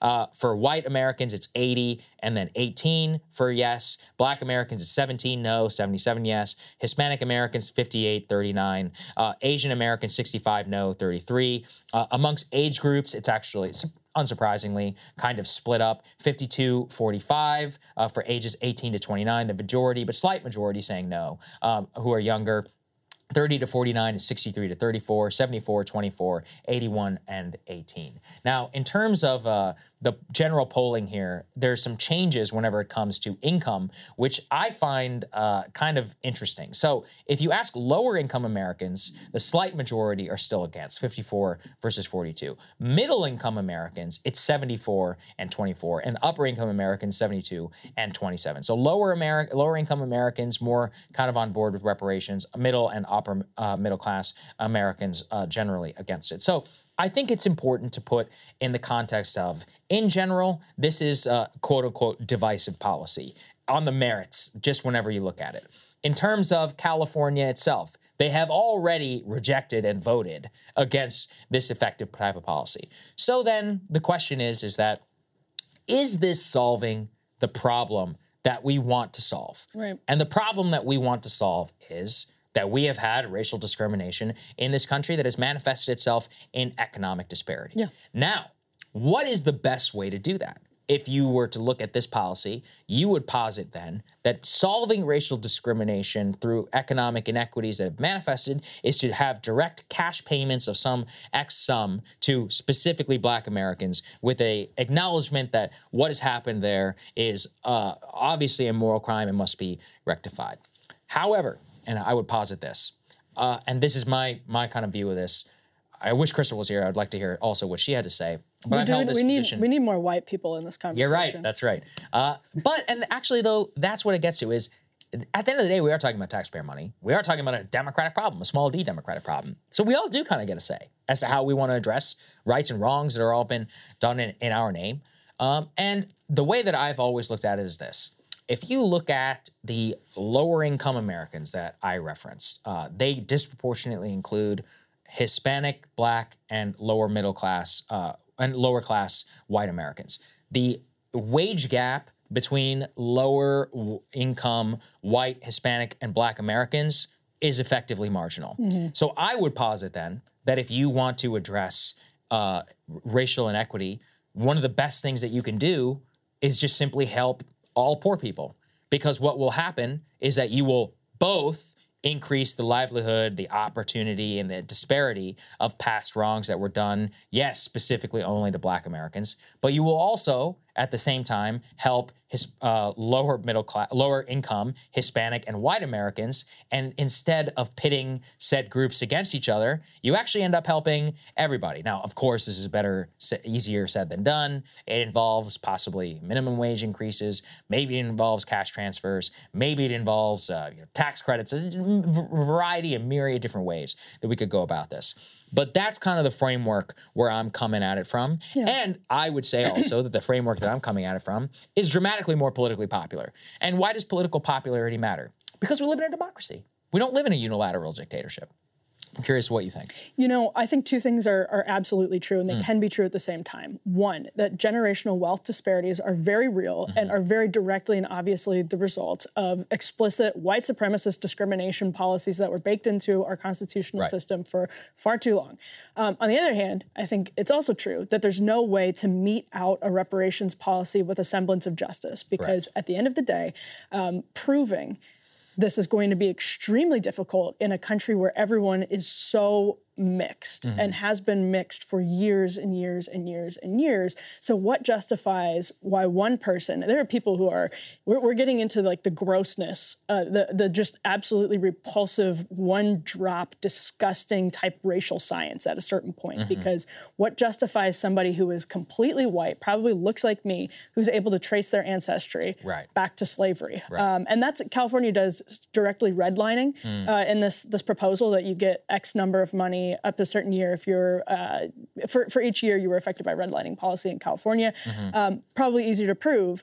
And it can probably be proved more directly than slavery itself, but it's you're, you're then going to take from Hispanic taxpayers money and give them you, you may be forced to give them to people who look exactly like me and whose family um, has been in this country long enough to have been for instance likely on on many is- sides of this conflict This is exactly why I think that trying to parse all of this is so ludicrous. And once again, I would say I am not against helping poor black people or all poor people in this country. In fact, though, and this is why, you know, trying to parse this, and I, I've never necessarily wanted to, but I think, you know, possibly are forced to, is you know what? There's better evidence to say that the worst economic hit that ever happened to black Americans was the 2008 recession. Right. Um, actually, the greatest wipeout of black wealth in the history of the United States happened in 2008.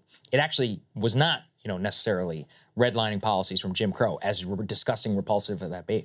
I'm not even necessarily comparing apples to oranges. What I'm Yeah, saying yeah, though is that whenever we talk then about addressing, you know, black wealth and and uh, i- i- if making it so that we can restore people to some sort of uh, equality, not necessarily in terms of outcome, but in terms of opportunity, I would again then have to come back to the idea that we should look at the policies, the actual policies that led to the wealth disparity that we are right now. Some of which include Jim Crow, but also now uh, we're now we're talking about 2008, which was a universalist kind of screw you to middle class and to poor people, and then say, well, is there some way you can normalize opportunity here across the board? yeah And by doing so, in general, as I've always come back to, I recommend uh, Matt Bruenig, if anybody wants to go and look at it, has uh, frequently looked at where actual wealth gaps are. My perfect personal favorite statistic is uh, you'll often hear in the media like the white and the black wealth gap.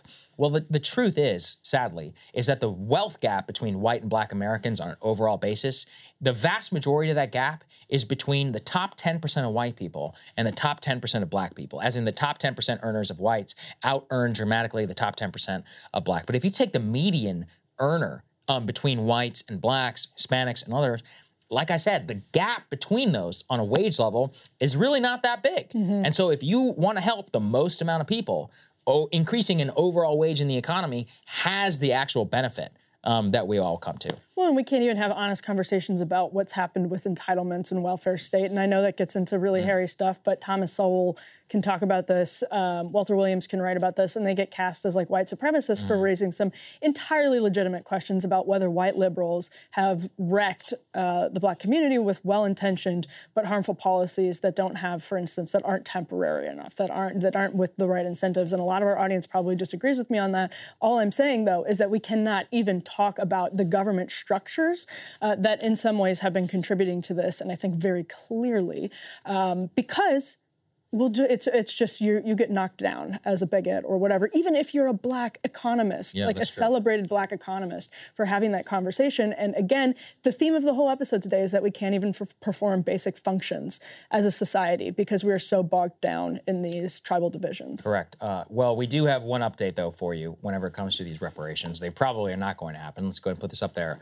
on the screen. Despite the fact uh, that they have been proposed and all of that, the, even the San Francisco Gate here is saying, "quote Why they are likely doomed." One of the reasons why is that they say um, whenever you've seen his way to make amends, the task force has spent the last two years. However, uh, the package that is being discussed, even in terms of San Francisco, is some sort of one-time payments and all of that. Even if they are formally adopted, never go into effect, is because of the U.S. Supreme Court. Hmm. What they say is that the simplest form in terms of benefits is likely dead upon arrival, um, because the idea of a particular race getting payments would almost immediately and certainly get struck down. This is Gabriel Chin, who is a law professor quoted from the UC Davis. Most likely to be at play would be the Equal Protections Clause in the 14th Amendment, um, which I was speak- specifically speaking about, which said that any policy that sort people by racial categories, known as racial classifications, are typically seen as a violation of the Equal Protection Clause unless governments can provide, quote, a strong justification for them. So, very likely, um, even if this were to try and to go into effect, it would face blockage at the U.S. Supreme Court. But who knows? Uh, we never know where we will get uh, in terms of that. And even if they don't get implemented, the fact that they're on the table, I think, bore the discussion that we try to handle sensitively um, here at Breaking Point. So, Emily, what are you taking a look at? Well, just yesterday, there was a flurry of headlines about Republican efforts to, quote, ban books. New York Magazine rolled out a new cover story on the topic with an unintentionally hilarious image showing the words, quote, I will not say gay, written over and over and over again on a chalkboard. This is a great place to start. Notice the wording from the magazine in this tweet about the story. Quote, convinced schools are brainwashing kids to be left wingers. Conservatives are seizing control of the American classroom. This is somewhat amusing because the story's author, Jonathan Chait, is forced to concede some three quarters of the way through his piece that yes, schools now instruct students to abide by the values of political liberalism on a wide scale. So wide as is the scale, as Chait himself mentions, the country's largest teachers union is explicitly working to include critical race theory, for instance, in curricula from pre-K through 12th grade, pre-K. That's literally in his article. So right there, he's dispelled the myth of his own premise that Republicans are fantasizing about some left-wing takeover of education. It's not a fantasy. They are correct that it's happening. But whether it's good or bad is actually the question. This is the case with the corporate media narrative on this topic time and time again. Hilariously, the New York Times reported last month that a billionaire DeSantis donor was cooling on the governor in part because of these alleged book bans in Florida. The media spin is straight from the Democratic Party talking points, and it's both incredibly stupid and incredibly powerful. It is, of course, literally true that Republicans want to ban some books from school libraries. It is true that some legislative proposals would target books that are probably fine for those libraries. What's missing is the context about one, what's in the targeted books, and two, that random legislators introduce imperfect and crazy bills that go absolutely nowhere every single day, and the media doesn't act like they represent a real threat unless it's convenient for the left. Indiana Republican Governor Eric Holcomb signed one of these book banning bills just yesterday. Here's how Gannett's Indy Star reported on that. Quote, the new law requires schools to publish their library catalogs online, create a process in which community members can request certain books be banned, and removes the legal defense librarians currently have to claim a book was available for, quote, educational purposes if felony charges arose against them for making available books that are harmful to minors. The first part of that, by the way, is democratizing school libraries, small d. But the, quote, harmful to minors standard is thankfully a very high bar for litigation according to Indiana's code.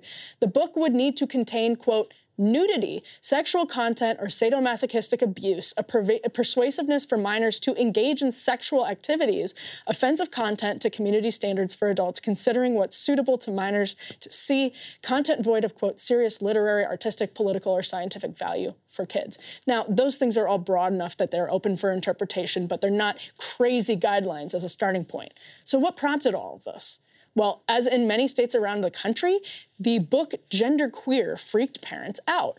Why? The book is full of, nu- of nude cartoon teenagers having intercourse, giving each other oral sex, and more. Really, it is. Indiana's ACLU trumpeted Genderqueer as the state's most challenged book of 2022 in a Sunday tweet. They're not making the argument that they think they are. In fact, PEN America's data shows, quote, Genderqueer is the most challenged book nationwide last fall, was the most challenged book, followed by a book called Flamer. In other words, the so called bans are targeting legitimately inappropriate material. You can see it on the screen. If you're not watching and you're listening, um, essentially it's what I described earlier cartoon teenagers, nude, having sex with each other, talking about extremely sexually explicit things. According to Axios, now Biden's campaign has evidence that pinning book bans on the GOP is polling really well for Democrats. So expect to hear way more about these book bans in the next year and a half. And here's where it's important to just cut out the nonsense. The media will blame Republicans for stoking this culture war battle while ignoring, for instance, Muslim parents in Dearborn fighting against genderqueer, and then the teachers' unions fighting against those parents to implement debunked history or genderqueer or bring the 1619 Project to their community and put it in their public schools. But the left stokes this cultural war by putting porn in middle school and high school libraries or critical race theory for five year olds, then defending it with the ACLU and with unions. The right's pushback is nowhere near perfect, but if we're going to wrap it into this quote book ban narrative and make it sound like this is all just about censoring Toni Morrison, we're making everything so much worse. As Saagar pointed out last week, history scores are plummeting among American students. It'd be really easy for the unions and special interest groups to just cede the point on these glaringly inappropriate books and move on. That's so easy to do. They put those books there, they can get them out. But because these institutions are captured by mediocre ideologues, they'll cling to the porn, rile up parents with good and bad consequences, and do a really, really bad job actually teaching students. And if you want to hear my reaction to Krystal's monologue, become a premium subscriber today at breakingpoints.com. Okay, inevitably, after almost every single mass shooting, we hear the same response from our media and the Democratic establishment. Need more gun control. Gun control is the only answer. President Biden is nearly on repeat with it after a spate of mass shootings in recent months, and you get basically the same treatment from the media.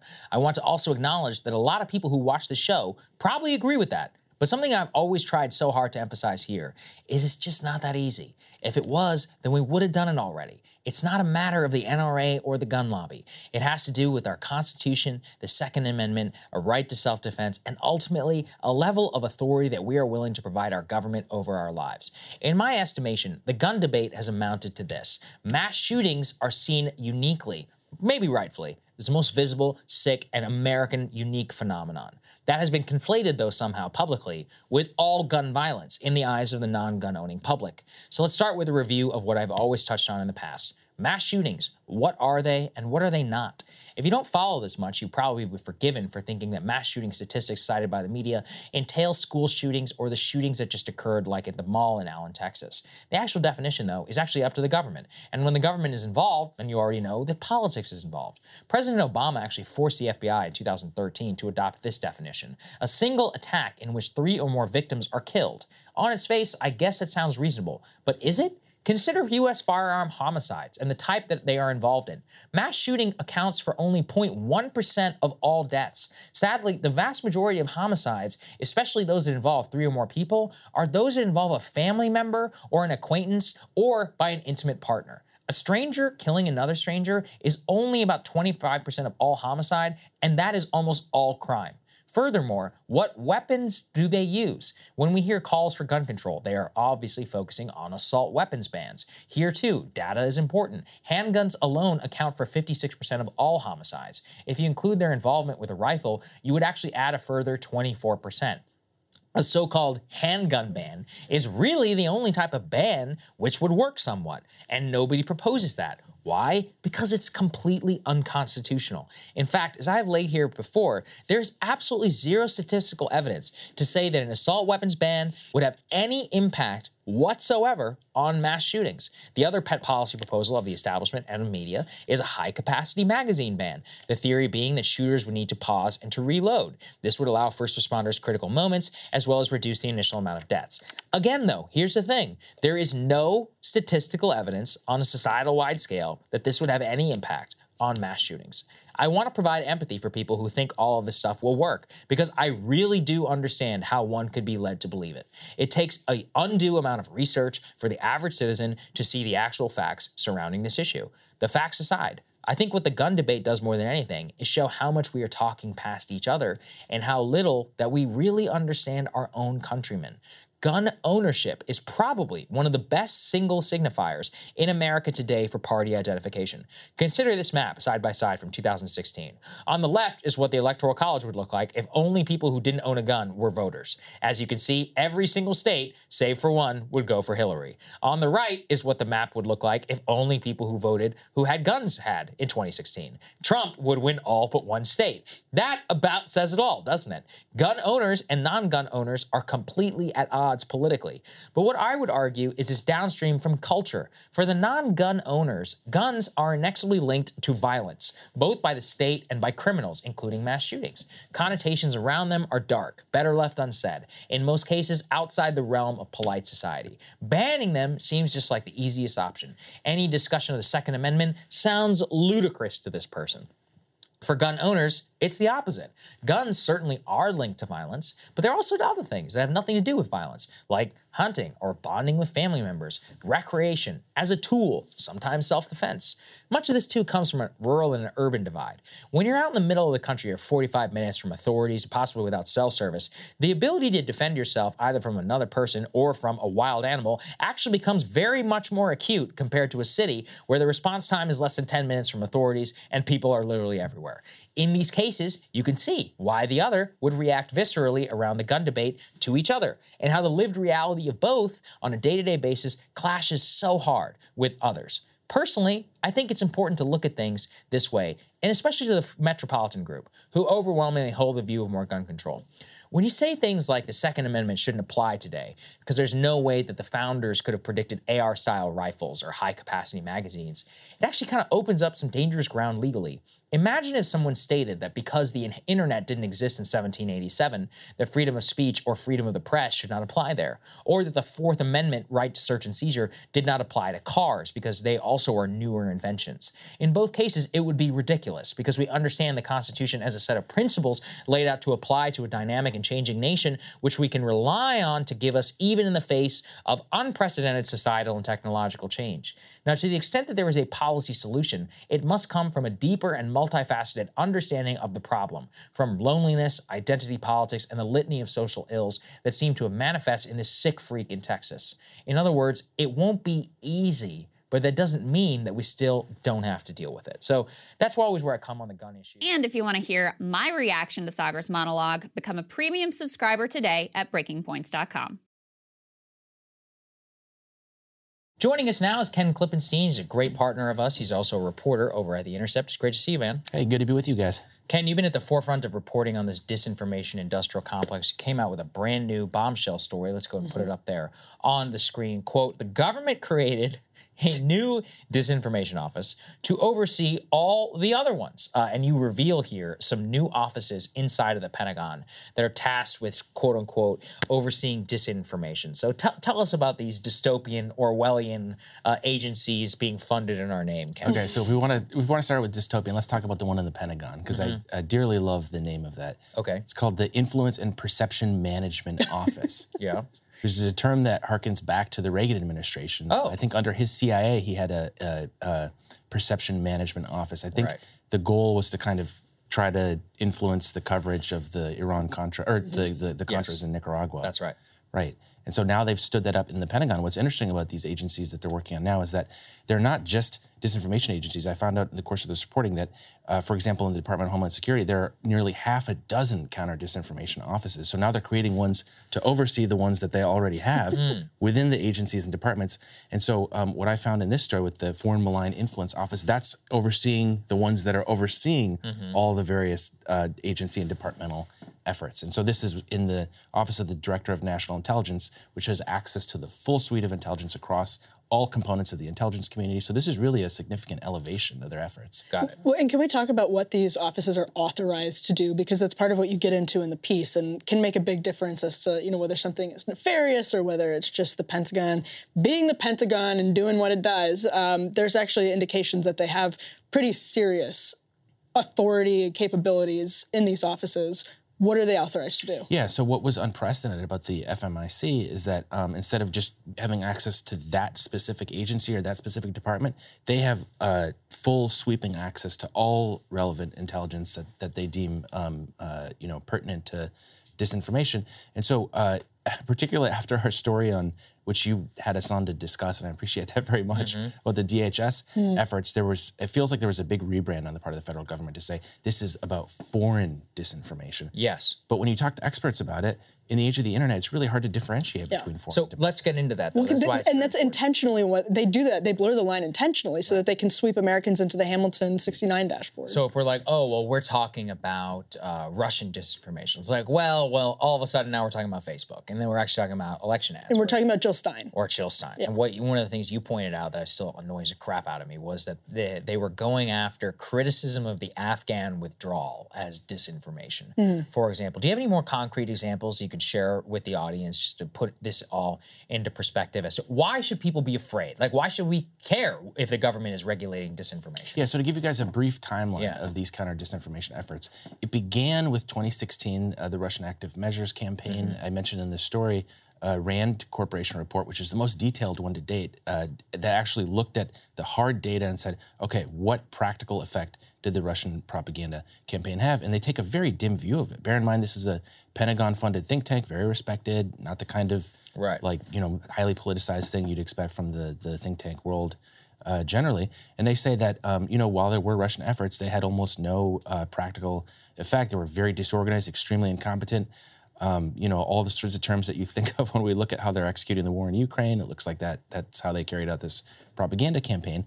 And so um, to you know take that very negative view of it and compare with that this full court press on the part of the federal government, and the national security state uh, to respond to this, it just seems like very disproportionate to the to the threat. And there's also an interesting media aspect to this, which is that you know, as you, you put, we were actually talking about Krystal and Kyle's wedding. That you, you, the this is in the budget, Right. Like this, This is in the federal budget. Yeah, this was not a classified. I mean, I have story based. I've had stories based on classified documents and stuff that's not supposed to be public. This But was this sitting right for there. months. Nobody. Yes, that's the other thing. This uh, um, uh, the the Foreign Malign Influence Center had been debated for years now Mhm. publicly, and nobody covered it. you Nobody know? covered it. Yeah. Nobody's even uh, considering what the potential dangers here are. Ken, I mean, as we watch this behemoth expand, we've had Jacob Siegel on the show to talk about the disinformation industrial complex. We've had you on the show, you and Lee Fang's reporting about the government. It never seems to actually stop anything. Or am I wrong? Are lawmakers actually waking up to this fact? Are they looking into what's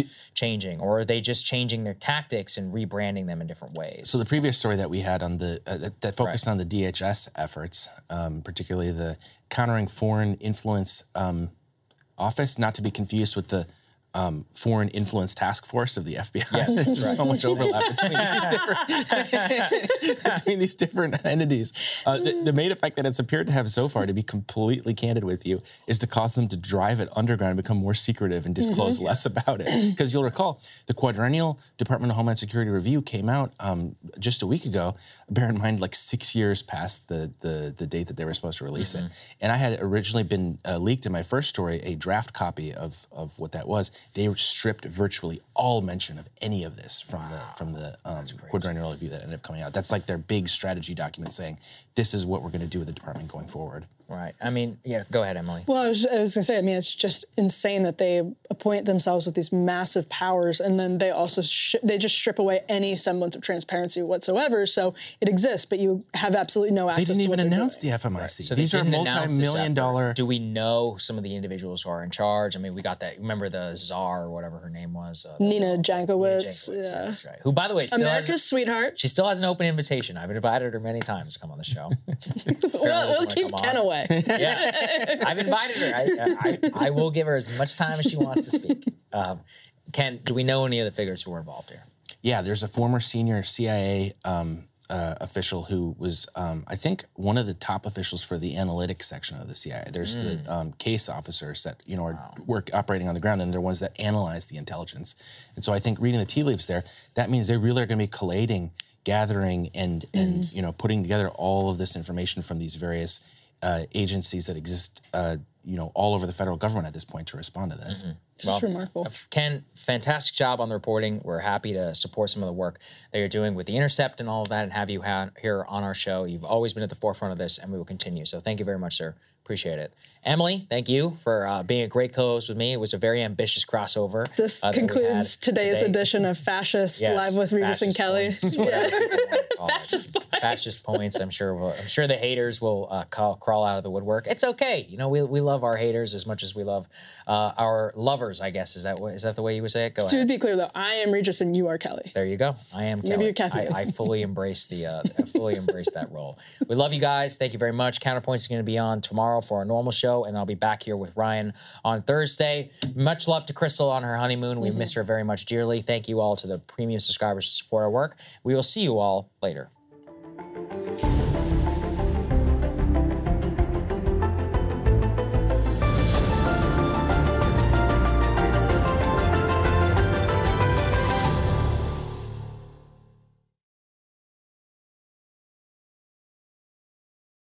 Something that makes me crazy is when people say, well, I had this career before, but it was a waste. And that's where the perspective shift comes that it's not a waste, that everything you've done has built you to where you are now.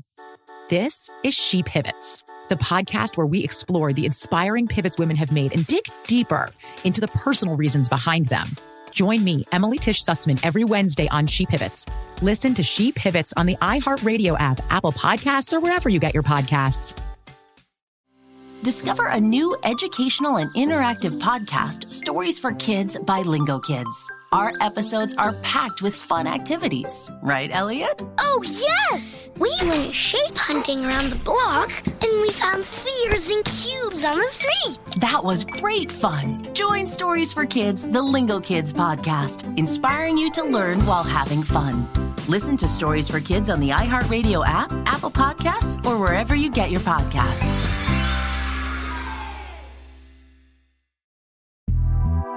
The Big Take from Bloomberg News brings you what's shaping the world's economies with the smartest and best informed business reporters around the world. We cover the stories behind what's moving money and markets and help you understand what's happening, what it means, and why it matters every afternoon. I'm Sarah Holder. I'm Saleha Mohsin. And I'm David Gura. Listen to The Big Take on the iHeartRadio app, Apple Podcasts, or wherever you get your podcasts.